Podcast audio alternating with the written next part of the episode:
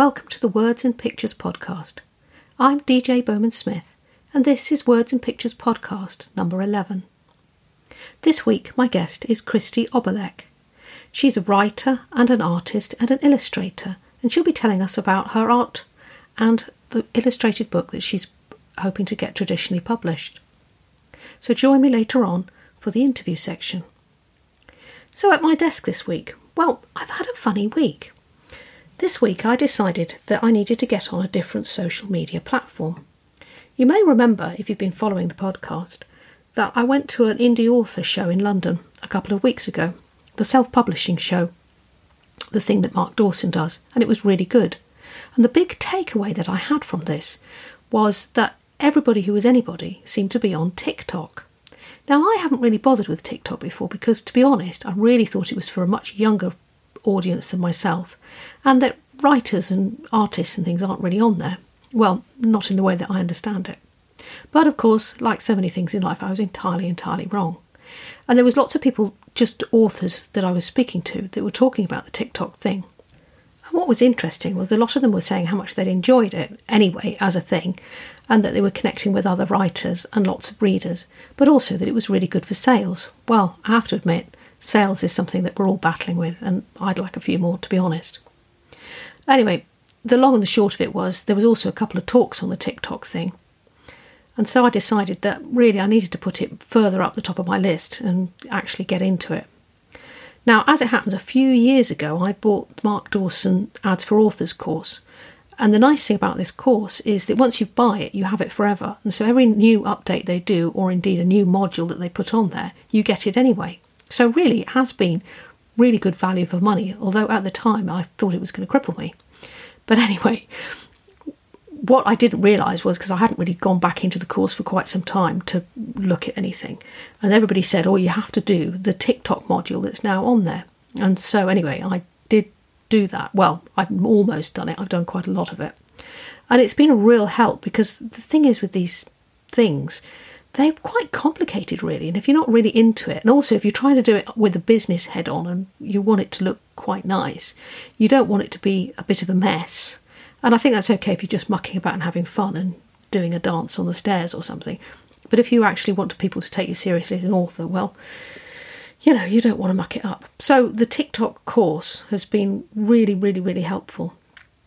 And, and I've been doing it. So, anyway, if you want to find me on TikTok, well, I'm on there. and it's, uh, yeah, it's pretty scary because you have to do videos. You can edit them a little bit, and obviously, you're not going to put anything out there that was too awful. And I suppose, really, what with the podcast and one thing and another, I'm having to just step right out of my comfort zone anyway. And possibly, if I hadn't done this already, would I have done TikTok first? Hmm, I don't know really. I might have not bothered, but I kind of thought, well, if I can podcast, and this has been a stretch to be honest, then yeah, I can do TikTok. So anyway, I'm on there, and so far it's been quite nice. And to be honest, I've really enjoyed the book recommendations and I've bought a few books myself. And I've talked to a few other people, other writers and readers and things, and yeah, it's been okay. Anyway, so if you're on TikTok, find me. I'm on there somewhere. Right. Okay, let's get on to the interview. Come and meet Christy Obalek. I know you're going to really like her. So, uh, hello, uh, Christy Obalek, uh, and welcome to the podcast. Thank you, DJ. I'm happy to be here. Yeah, it's lovely to it's lovely to meet you. So I've got lots of questions, um, Christy. I've been looking at all your stuff on your website. It looks amazing. I'll leave some links in the show notes so everybody can go there and have a look at your amazing artwork. Um, so so it looks like you're a bit of an artist first. Have you always been an artist? Were you self-taught or did you go to university? What's your story? Oh, my story. Okay, so I'm definitely self-taught um, you know, I took every book I could have, I could find um, on painting.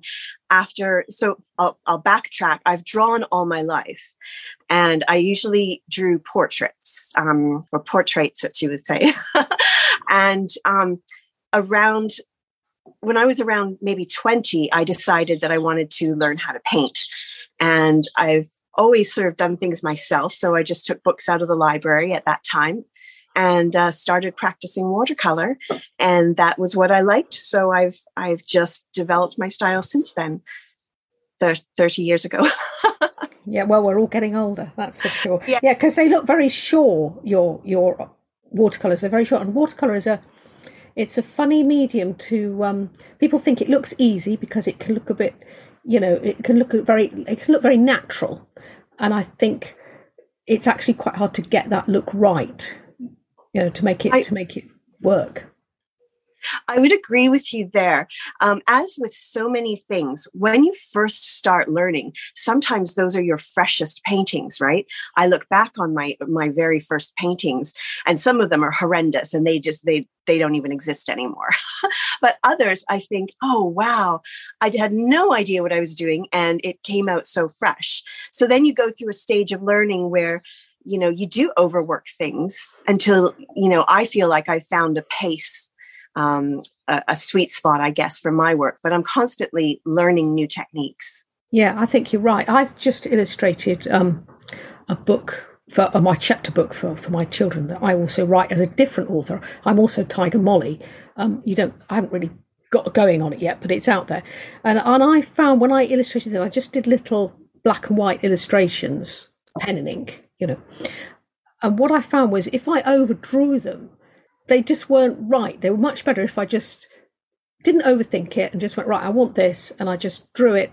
And that's kind of what I wanted because it's got a more of more movement to it more it's more natural somehow it's easier to look at mm-hmm. i think it's easier for a child to see i think sometimes we can get you know i, I get a bit fiddly i get too detailed and but i wanted them to be really can't even explain it clean i think yeah, and I've looked at your illustration on your because you've just written your own children's book. You're going for a picture book, uh, the Red Feather, and that looks lovely. And you've got just one illustration there on your website. That looks just such a perfectly lovely illustration. It's beautiful. I really, really like it. So tell me, tell me about your Tell me about your book that you've written. As an illustrator and an artist, um, I remember when I told my my father and uh, my my family really that I had I'd actually finished a book. You know, it actually came you know from start to end. Um, I had fiddled around with it um, it is a rhyming book. I didn't set out for it to be a rhyming book, but um, it's all about um, these two children that are going out on a walk and they find uh, a feather on the, the sidewalk. And uh, the, the little boy gets, he's puzzled by this and he starts thinking, well, what is it that really makes a bird a bird? You know, and, and let's make it a game and let's go out and, and try and find out the answer. So they, they meet, of course, other things that are similar to birds, like that maybe fly, and they realize realize, oh no, other things fly, so it can't be that. So there's a little bit of silly, silly, nonsensical to it. Um, I really wanted it to be entertaining for read aloud, if that makes sense. You know, Absolutely. I want, yeah, yeah. So, but when I told my family and, and shared the, the the story with my father, he says, "Oh, well, now comes the easy part, the illustrations, because you know that's what I do." I'm like, "Oh God, Dad, no! It'll probably take me a year to illustrate this because um, it's the first time I've taken on such an endeavor where each character has to be the same character all the way through, and you know, I really had to think about what what am I trying to say here with this illustration? You know, where I don't say it all, but I want it to be enjoyable for you know picking out those little those little details that children love to pick out in in pictures. So i have to say that the illustration is definitely the hardest part for me. And did it take you a year uh, no i'm i've i'm still illustrating so i am i'm not ready i'm just about ready to um, to query or to to look to see if there's interest in having it published traditionally. Um, so the story is clean, and uh, half of the illustrations are done. But I've read that, and I've heard from people that it's really not a good idea to illustrate the entire thing if you're hoping to go with a traditional publisher because your agent or publisher might want to change things. So I'm just tidying up um, two or three that I really like so that I can start querying. Yeah. Are, are they in color or just black and white? You know, I love just the sketches. I really do. But I will add some color. Um, the the color that I add though will be toned down, if that makes a sense. I'm really fond of of the you know the old picture books with um, their limitations in color, and uh, I want it to be more drawing. I want the drawing to stand out more than the color stands out. Yeah, I think you're right. And actually, I think that's some of the beauty of those old things is that they had such a small colour palette. And, and I can still remember picture books I looked at myself or read to my children when they were little. And they have a, a real charm still. Yeah, absolutely. I think you're very wise to do that, not use the. And it's a bit like when you even when you do a painting yourself, mm-hmm. you know, you just you, you're much better to and trying you're trying to teach others if they're sort of having a lesson off you or something. To not use all the paints in the box is, is actually exactly. yeah exactly. exactly. yeah exactly. That's exactly what you've got to do. Um, now i'm a self-publisher. I'm an independent author. So i have to say why don't you independently publish it? Because it's entirely possible. And you've got a really good um, forum with your art where you know people already know you um, I I have thought that um, I might self publish. In fact, I went onto Twitter um, just recently, I just joined recently on Twitter to see, you know, okay, Christy, let's see if you can, you know, find your tribe and see if there are people interested in in what I'm doing, you know, in case I do decide to self-publish. Um, you know, it, it does get tiresome, as you know, as an illustrator and author, wearing all the hats. Um, but I do intend to get this story out into the world. So if I am not happy with you know if I, either i don't get an agent or I'm not happy with uh, with anything, then I will definitely explore self publishing option. Yeah. Well, if you need any help, you know where I am. Thank you, DJ. yeah, I yeah. really appreciate yeah. that. I, am just about to um, publish a, uh, or finish off, sort out publishing a, a picture book that I wrote 30 years ago. And I've got big plate illustrations that I did all that time ago. But I was I was much younger then and, and more beset by imposter syndrome and thought they were all rubbish and put them away. And then I, the other day, I suddenly thought, what if I've still got those? And I got my husband to root in the loft. We've lived in this house forever. Anyway, found out a big portfolio, and there they were. And I looked at them and I thought, you know what? They're fine. And there's a few little things that I can fix, but I could do that in Photoshop now in the modern world. Of course. And I've scanned them through, and there's a few things that I'll change. Long since lost the words, but I'll rewrite it.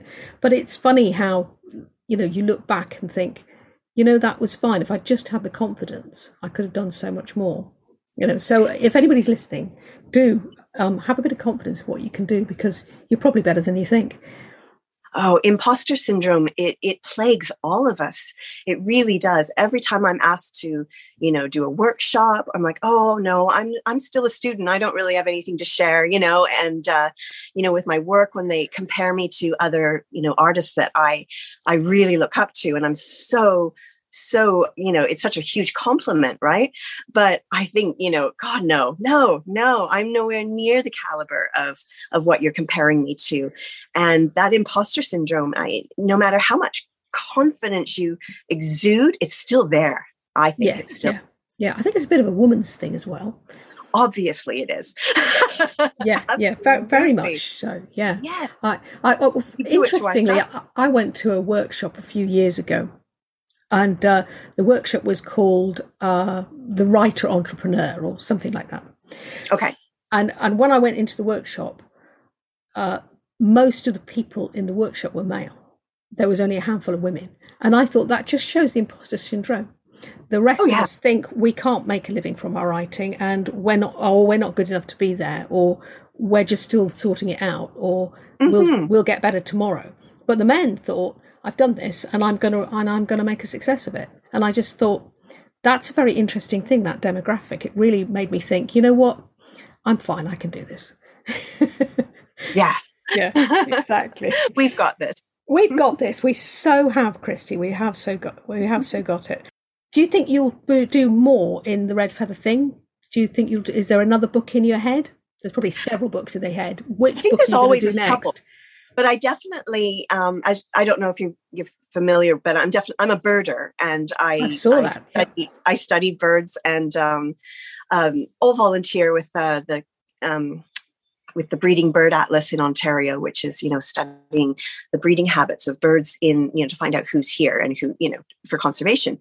So I always have bird stories in my head, and before the red feather happened, I had one that I was working on um, about some barn swallows who come back from their vacation in you know Florida or wherever, and they're all ready to go to their um, their house, and it's been torn down. Um, and so there's this. So it's a more in that story in my head. The the birds they'll be um, oh, anthropomorphic. I can never remember how to say that word. Um, they will be the birds will have a, it'll be their story. Yes. Where yeah. right now it's the children. Yes, yes. Um, so that's a story that's you know that i've written a little bit about but it wouldn't be a rhyming story and then i also have another one in my head about um, a child going off on a quest to find a bird that the rest of the world believes is extinct but hasn't really said so yet so um, that's another and because i don't it's not that i'm trying to it's not that I want to educate, but raise awareness. So if a story, you know, makes it makes a child maybe think, oh, I want to find out, you know, why that bird is extinct or, you know, want to find out more about them, that to me is a great thing. But if it's just a story that they're entertained by, that's wonderful too. Yeah, I think it's good to have those two two things within it. And also I think the modern child isn't always very into nature, not like perhaps we were when we were younger. And I don't think they're really aware of different types of birds or what they're called or where they come from or the fact that they migrate or any of any of these things or what a feather is, in fact. And I, and I think it, I yeah. think it's really interesting. I used to be a primary school teacher, and I used to work in a big inner city school and it was great to start a nature table because I worked with early years, and it was amazing how many children just had no idea about anything. You know, really basic things. And I remember sitting there one day and saying, now, okay, so where do eggs come from? And about half my class thought eggs came from cats, that cats laid eggs. Cats. cats. it's not even vaguely, you know. So then I, I spoke to my head teacher about it and we got an incubator and I hatched chickens' eggs every year after that, just to show them what happened, you know, that eggs hatch because they just didn't understand it. And it was amazing to them to see these city kids holding these newly hatched chicks. It was extraordinary. Oh, wow. That is really cool. Yeah. And, and this is, and, and this is not like I live in a, a, a really built up area. I'm not in Birmingham. I'm in southern England, you know, the city was Bournemouth. It's not that built up. And yet the children just didn't know normal things. So if you can bring it in a book, and especially a book that's nice, like you say, you you're interested that it's going to read aloud well. I think that's actually really important because you know the school teacher, the parent, the other adult, the older sibling. You know, if you enjoy reading that and it's got a rhythm to it, then you're going to do it again and again and again because it has also performance quality to it. And I think that's a really important thing. It does. And for me, I have a background in um, performance arts. I was a dancer and uh, a vocalist for time. And um, that that was really how I was raised was was in I guess storytelling you know with your body and with your your words and singing and stuff so I learned a lot about um, the different types of rhyming when I wrote this book because I was determined to make sure that the rhythm was correct and that I stayed with the right you know the correct rhythm. And don't ask me right now which one it is. It's it's not iambic pentameter but um, I did make sure that it was was the same all the way through.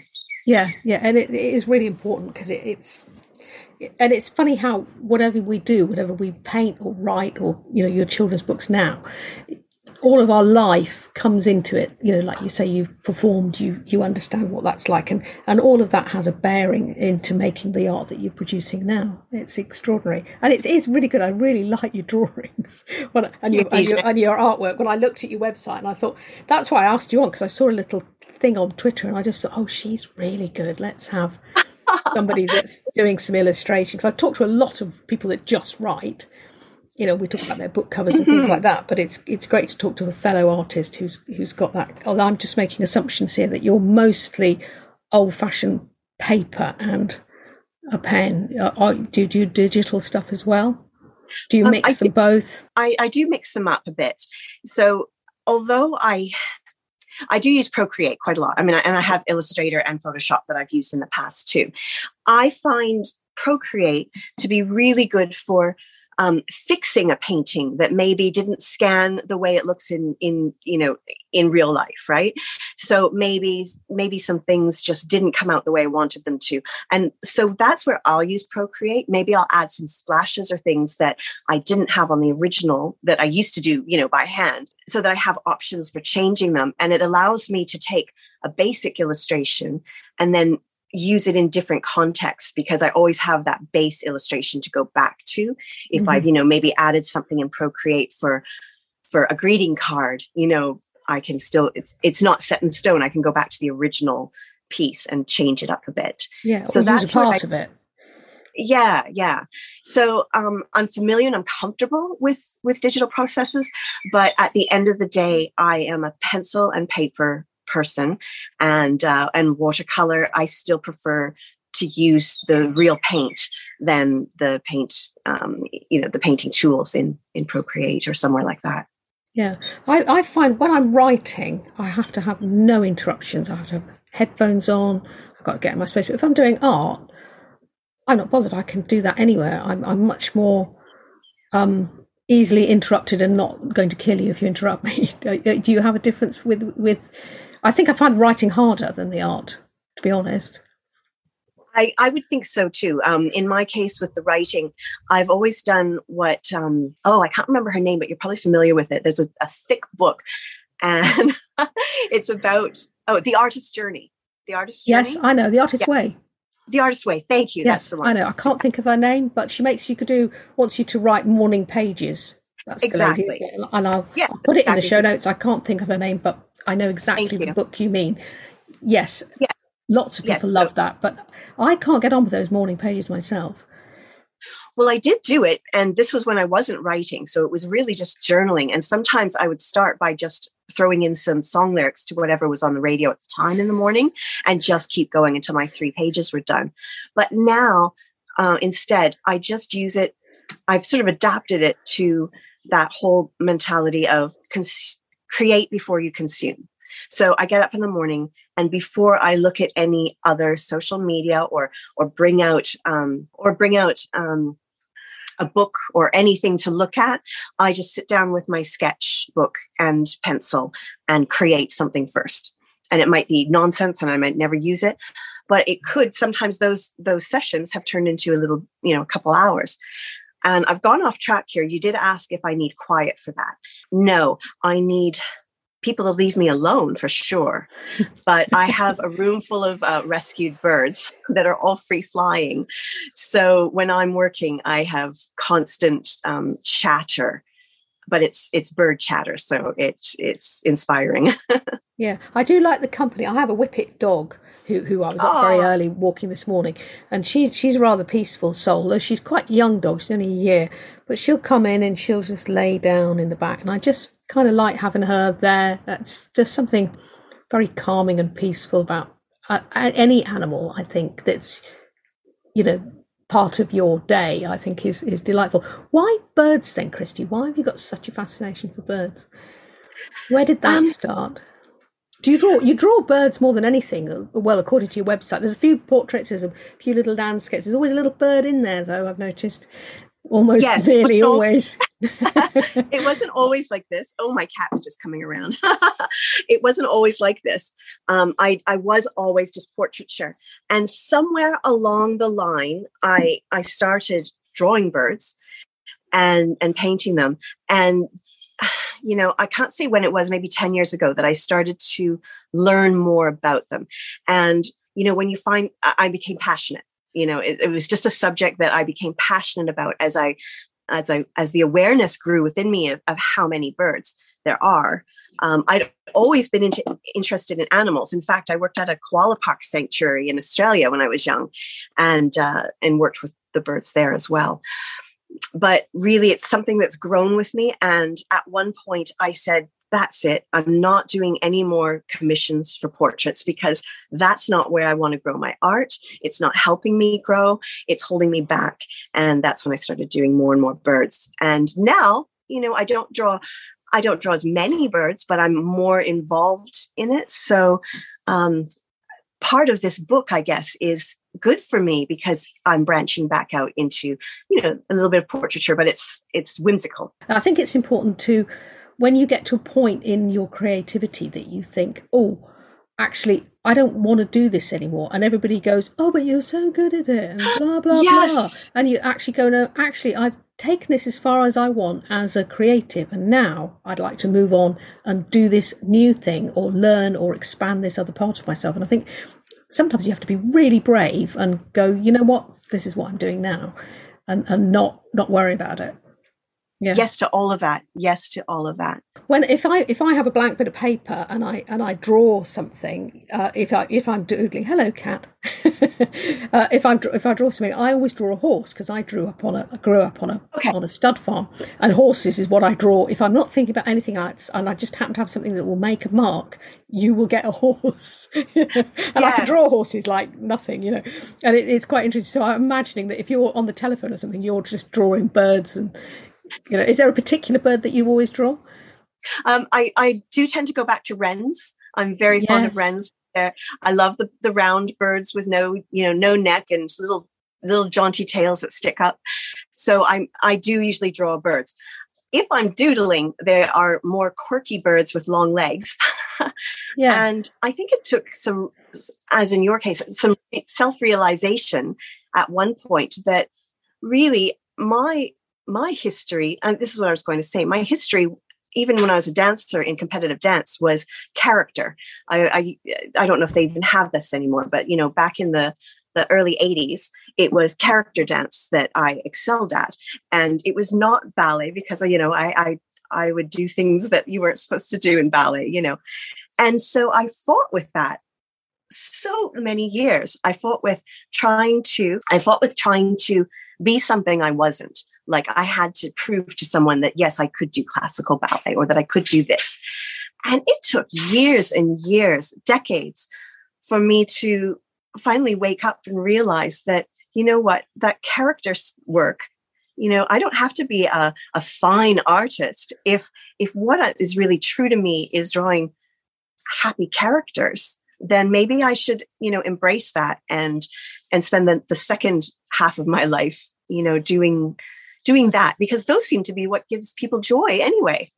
Yeah, because it's got an honesty and a freshness about it, uh, and I think that really shows in in the work that you create.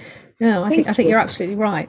Yeah, embracing the initial sketches, which do have more life, as you say, you know, and saying no, that's that's actually my best work, you know, the the initial sketches, and it's hard to take that life back. Um, like once you start refining it, it's hard to keep that life. So that's a challenge. Yes, that yeah. movement. Yeah, I think I think you're I think you're right.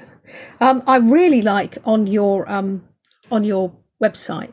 You've got a really lovely and most unusual blog with your nice uh, sketchbooks and your thoughts and little drawings and odds and ends. And I think that really shows, you know, like you say, the artist way. Where you are, are those some of your morning pages on on that? Absolutely. If I'm not out um, doing morning birding, because I do get up quite early to record the birds, um, survey them, you know, survey them. So sometimes I'll sketch while I'm out surveying, and other times I'll take photographs so that I always have something I can sketch, you know, where I might wake up in the morning and think, I want to do uh, that black-billed cuckoo that I saw, you know, last week. So I can bring up the the photograph and just sketch.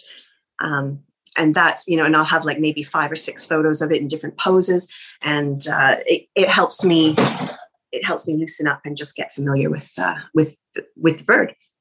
Yeah yeah absolutely. Because there's nothing like repetition for for honing you. And i think you probably find that with when you're drawing the little characters for your stories you know the people. You know, I, t- I tend to draw them again and again and again and again, you know, turning them and moving them and and little little things like that because it's it's actually quite hard. I uh, my drawings, like you say, I've done pen and ink just on paper for this, but I, there's something very nice about the old um, when you're doing digital art because it's so movable. You can keep changing it and keep the other bit and things like that. I use a light box so that I can put the original drawing on that and then draw again over the top of it and then draw again over the top of that so that I can keep what I want and keep almost like replacing you know, until, until I think actually the original was fine. no, right? Having said all that, and I usually do, I go, I don't know why I'm mucking about, it's fine. yeah. I'll tell you what has been helpful is um, sometimes when I'm sketching, I'm not paying attention to, you know, maybe I've made the limbs a bit too long and I've, I've, I've, I've aged my character from one page to the next just by making it taller.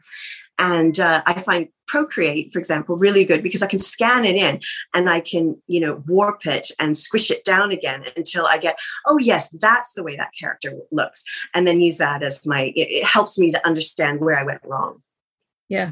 Yeah, and I think that's it's, it's all about the self editing. Uh, I have um, in my daughter, I have I, I always call her my artistic editor, and if I'm doing a book cover or whatever I'm doing, I quite often let her just take a look at it because she just has a a really good eye for she can't draw herself but she has a very good eye for design and layout and whether things just need excuse me whether things just need to be tweaked a little bit to the left or they really shouldn't be blue they should be pink or i don't know what mm-hmm. really and she'll go in and she'll just go oh hold on a minute and she'll go so do you have somebody like that who who's almost like your critical friend who can come in and whose whose ideas you trust that that could come in and give you a hand because we all send our words off to the editors but then it's actually quite hard to get your art because everybody uh, trouble with art is a lot of people looking and going oh it's lovely. And i think mm, but actually it's not quite right and i don't know why. Unfortunately i'm usually it usually all comes back to me for for the art. Um, I, I think it just might be my circle of friends or um, my father will definitely tell me if he thinks something is too, is wrong. You know, he'll tell me. So I and he has a good eye. Um, so I I definitely enjoy bouncing things off of him. But I've learned to self edit. You know, even if someone says no, it's great. I'm like, no, there's something wrong, and I don't have anyone that I can really bounce it off. But you know, I'm hopeful. I've actually met some wonderful people on Twitter that you know. Um, it's hard to find someone that that you know that has the right has the same view as you. So whatever their suggestions are are going to make it better. You know they're not going to take it off in some different tangent that isn't what you saw in the first place in your head. Yeah yeah exactly because i think you've got to have that original integrity and not not lose what you set out to do. Yeah absolutely. Well it's been lovely to have you and I've enjoyed being here. It's, you've made it um, very easy. Thank you, DJ. so well done, you. So where can people find you online? ChristyObalek.com. Lovely to talk to Christy about her artwork and her upcoming book, The Red Feather. I wish her lots of luck with it. If you get the chance, do go and have a look at that website. Her watercolours are really pretty, and I believe she sells them on Etsy as well. Anyway, links in the show notes. You can find the links in the show notes on my website, website and I think they kind of pop up across the podcast things that you get. Uh, my website, as you know, is djbowmansmith.com. Join me next week, next Monday. My guest is Halo Scott. And Halo writes more dark stuff. She says she finds more truth in the darkness. And also, I write quite dark stuff too, and we have a real, a real chat and a proper laugh about it all. And she also talks about how she did our book covers herself, and actually, they look really professional, so I think she's done really, really well. Okay, until next time, this has been the Words and Pictures podcast, and thank you for listening.